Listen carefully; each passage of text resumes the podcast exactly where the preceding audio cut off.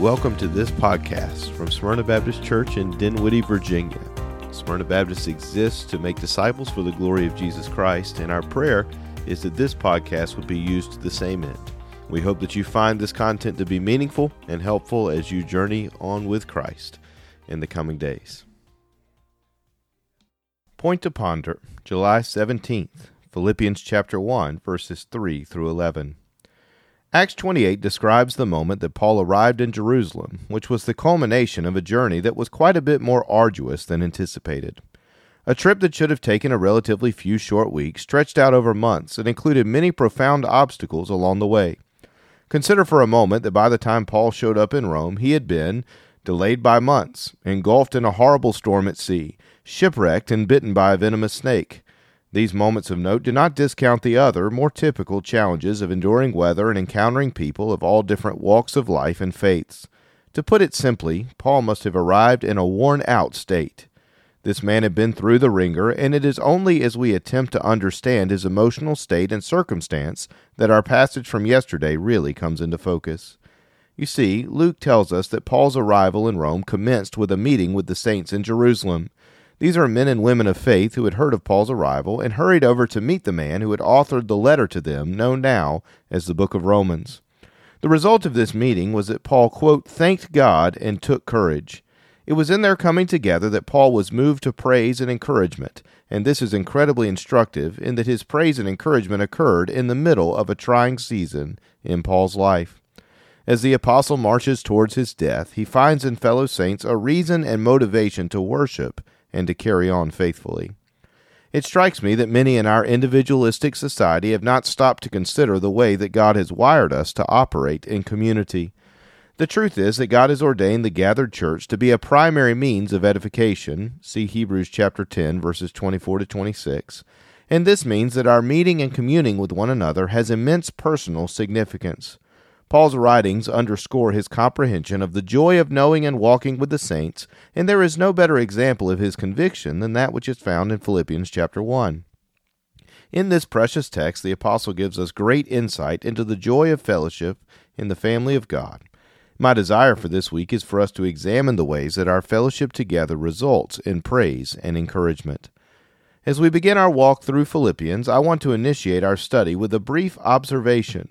Verse 1 begins with this phrase I give thanks to my God in every remembrance of you. Notice the progression here.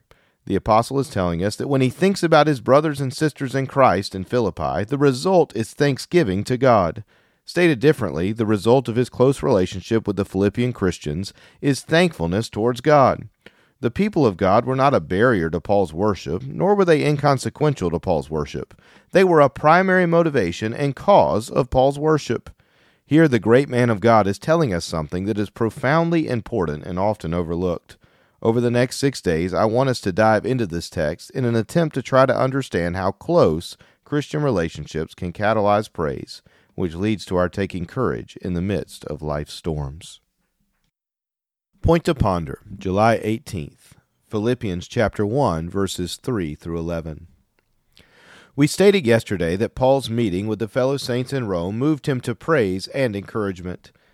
This is obvious in our text, but the reasons behind his response are less apparent, particularly to the modern day Christian.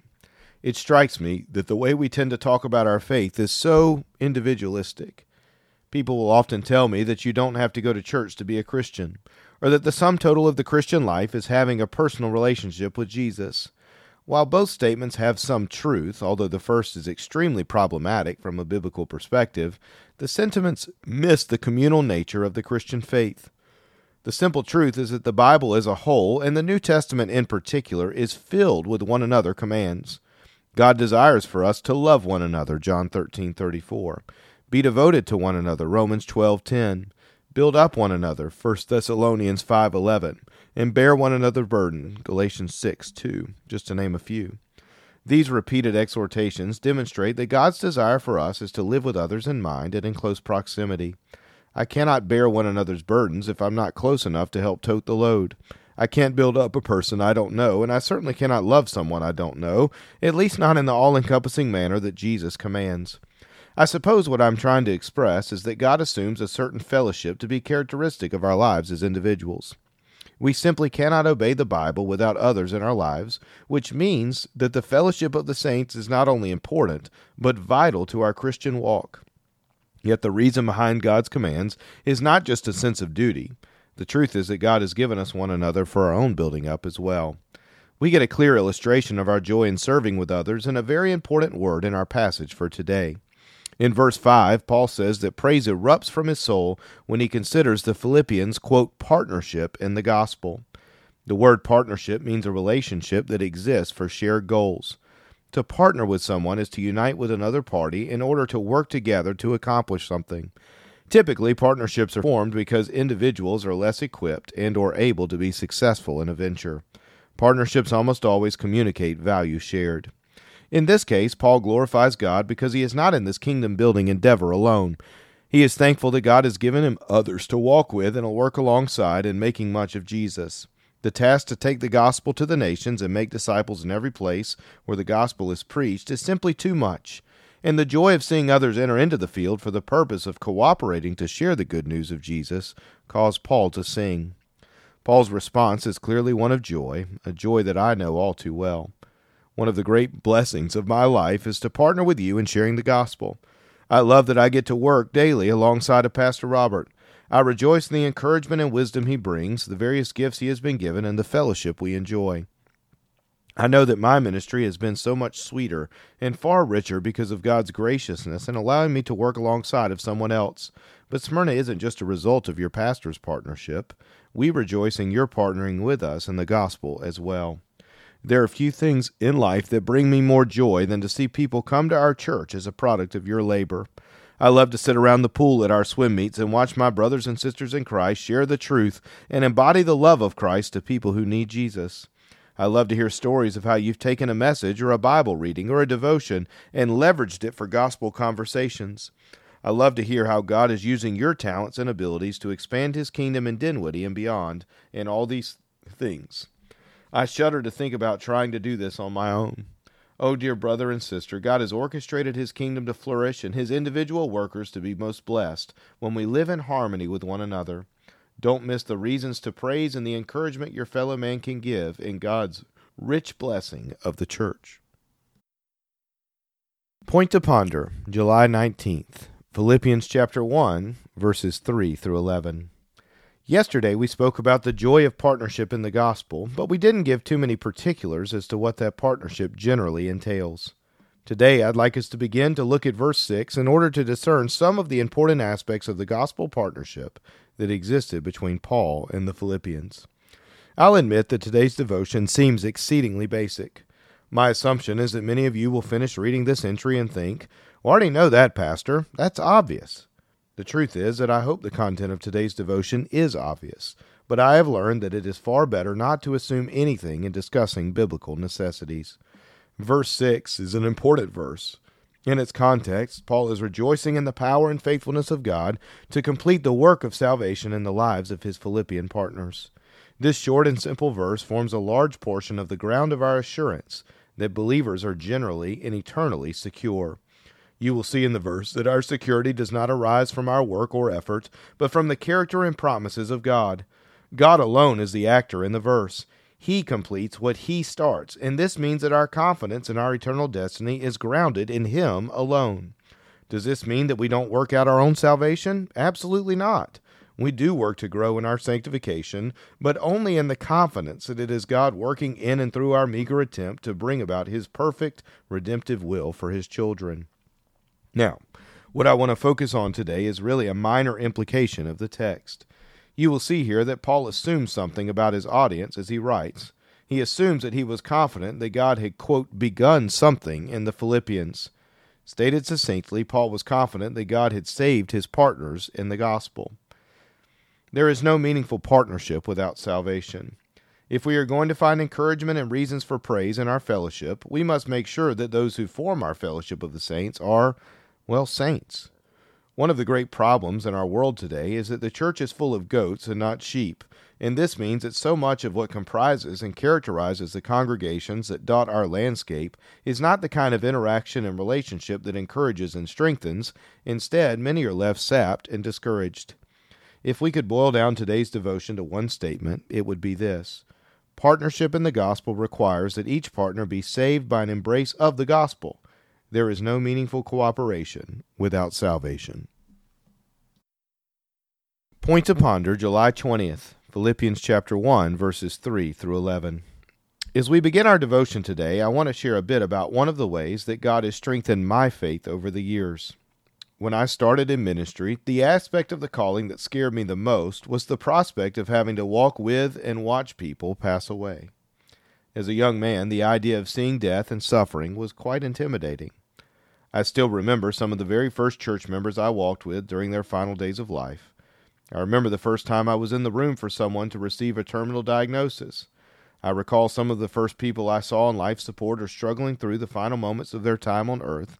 And the truth is that I thought this would be discouraging. But what I found was that their real faith and the peace of God that passes understanding that so envelops true believers during these dark final moments of life is one of the great joys and reassuring experiences in my own Christian walk.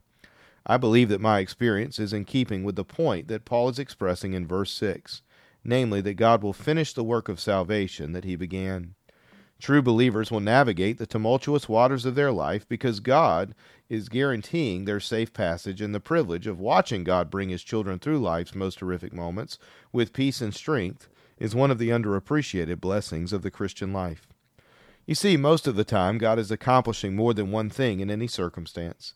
In this case, while God is bringing a child of his home, he is also using the example of the sick and dying to demonstrate his sufficiency and to strengthen those who must continue in the work, and over time, the repeated joy of seeing people persevere in their faith breeds a confidence in God's faithfulness, which is exactly what Paul is talking about here. His confidence was not grounded in the Philippians' ability or fortitude. It was based on the character and attributes of God, which are revealed in Scripture and confirmed in the lives of our partners in the gospel. I can't help but believe that Paul had others in mind when he wrote this piece. Perhaps he thought about the example of Stephen as he stayed joyful even in his stoning. Maybe he considered the example of some other dear brother or sister in the faith who had suffered well. Perhaps he was contemplating the pronounced difference Christ had made in his own life and the faithfulness of God in his journey to that point. Regardless, true partnership in the gospel had given Paul a front row seat to see the quality of the life of the Philippians, to sense their faith, and to observe God's faithfulness in real time. One of the great sources of joy and strength lie in the evidence of God's grace in others. I think of so many of you who are different than you were when I arrived nine plus years ago. I marvel at some dear ones who have left our congregation and this world, some of them lately, remaining steadfast and immovable in their conviction that God would finish what he began, and each of these instances brings me courage and joy. Point to ponder July 21st, Philippians chapter 1 verses 3 through 11. As a reminder, we are diving deeply into the reason for Paul's response in Acts 28 this week. Luke tells us in the 28th chapter of Acts that Paul was able to meet with the believers in Rome, and his response was that Paul took courage and praised God. We are trying to discern why Paul was able to take courage and praise God, and we are doing so by examining his words and referring to the encouragement he gained from the Philippians. The point, then, is that we can learn a good bit about what was going on in the apostle's heart in Acts 28 by letting him reveal his heart in Philippians 1 as he speaks about his love for the saints. Today's portion of the text demonstrates that Paul gained encouragement from the support he gained from the Philippians. What we see is that Paul experienced genuine partnership and solidarity from his fellow brothers and sisters, even in difficult times. Verse 7 records a bit of justification for Paul's expressed feelings as it begins with these words quote, It is right for me to feel this way about you all. What follows are two reasons why Paul loves his fellow Christians in Philippi, and they go a long way in helping us understand the reason why he was encouraged and full of praise at the sight of the Romans. Today we see that part of his love for the Philippians derives from their support of him while in prison. There is some difference of opinion as it relates to what this entailed, but there is no wiggle room to misunderstand the sentiment expressed. Whereas many folks would wash their hands of someone who was imprisoned by such a powerful entity as Rome, the Philippians came alongside their brother and supported him in his darkest days. There is an old country song called You Find Out Who Your Friends Are. The song is a bit hokey. Okay, it's a lot hokey but the point is that the difficult moments reveal your true allies. In this case, the apostle was encouraged because the people he loved and ministered to were faithful to him in his time of need. They had demonstrated a commitment to Paul and, more importantly, a commitment to Christ by staying connected to the apostle in his difficult times. Paul's ministry to the Philippians was not in vain, and he learned as much in his dark season of life. The season of Paul's imprisonment demonstrated that he had true brothers and sisters in Christ who loved Jesus, were committed to the gospel, and really saw themselves as fellow workers with Paul in the mission to make Christ known. What realization can be more encouraging than that? Point to ponder July 22nd. Philippians chapter 1 verses 3 through 11. One of the more powerful quotes I have come across in my reading is this one. Quote, Man should not be most afraid of failure. He should be most afraid of succeeding in things that don't matter. Unfortunately, I have no idea who first said these words, but the truth they express is timeless. When you consider the life of Paul, you must consider the fact that his success was in a field that matters the most. What purpose could be greater than making Christ known and raising up others to follow in fulfilling the same task? The obvious question that follows is this How do we know that we have succeeded? It strikes me that many of us at Smyrna desire to make Jesus known and to raise up disciples to do the same, but it can be so difficult to measure our level of effectiveness. How do we know if our neighbor who was just supposedly converted really loves Jesus? How do we know if our children will follow him when they are sent out into the world? What measuring stick exists to give us the results we long to see in the lives of our followers? Today's passage shows us that Paul was encouraged and strengthened because of the character and quality of the lives of the Philippians. Specifically, he saw that they were partners with him of the defense of the gospel. These were men and women who had taken what Paul had taught and proclaimed it in the world. They had defended the gospel against its opponents and demonstrated a desire to make Jesus known, and this was encouraging. The truth is perhaps best illustrated by a story that is told of the great British preacher Charles Spurgeon. Spurgeon dealt with bouts of severe depression in his life and ministry. As a prominent pastor of a large church, Charles shouldered quite the burden a load that sometimes was too much to bear. Over the years, Spurgeon discovered that one of the best medicines for overcoming his depression was testimony.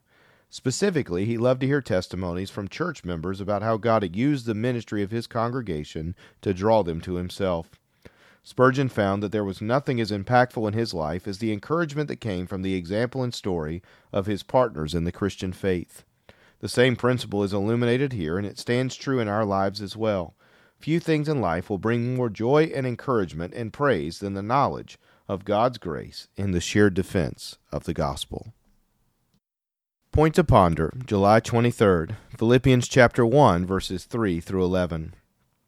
The final devotional entry is perhaps my favorite.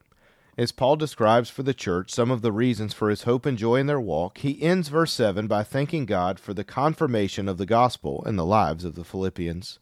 There are many reasons why an individual's life can serve to confirm the truth of the gospel, but I believe Paul's pastoral heart would lead him to one specific application in our text today. You see, the Philippians served as confirmation that the message Paul proclaimed and the person Paul knew, namely Jesus, was indeed powerful and mighty to save. I will admit that this is a subjective argument, and therefore it can never be the ground of our faith. Nevertheless, there is a real sense in which the truth and power of what we believe is evidenced by the changed life that we live. As Paul looked at the Philippians, he saw confirmation that Christ really does save his children. Think about the individuals he must have had on his mind. I have no doubt that people in the Philippian church were saved out of pagan worship, materialism, besetting sins, and the like. I'm sure he had people on his mind who displayed the difference that Christ could make, and their stories served to embolden and refresh the man who could see the beauty and worth of his message. Now, please don't get me wrong. The reason why we are saved is the truth of who Jesus is and what he has done. We don't need subjective observation to become a believer, and we don't ground our hope in the lives of others solely for the simple reason that all men are prone to wander. Nevertheless, as I see the change in so many of your lives, I am reminded that our Lord and Savior is a powerful God. He is good and gives real meaning and purpose to our otherwise chaotic and pointless existence. This is a fundamental way that the church works to stir up one another to good works, in accordance with Hebrews chapter 10 verses 24 to 26. We are stirred up to carry on as we consider what Christ has already done and then think about what he might do in the future in the lives of those who don't yet know him. We are stirred to keep moving forward as we consider what possibilities await our faithful ministry. We are encouraged and brought to a place of praise as we observe the lives of others. I imagine that Paul's coming to the Romans was a moment of such praise. I imagine that he marveled at those that Christ had saved, and I further believe he was fortified for faithfulness as he saw that the same Jesus who powerfully appeared to him on the road to Damascus appeared to countless others in their own unique circumstance. As you gather to worship today, consider taking a look around to see what God has done in the lives of your fellow worshipers, and allow that to encourage you to press on, even as you are brought to praise.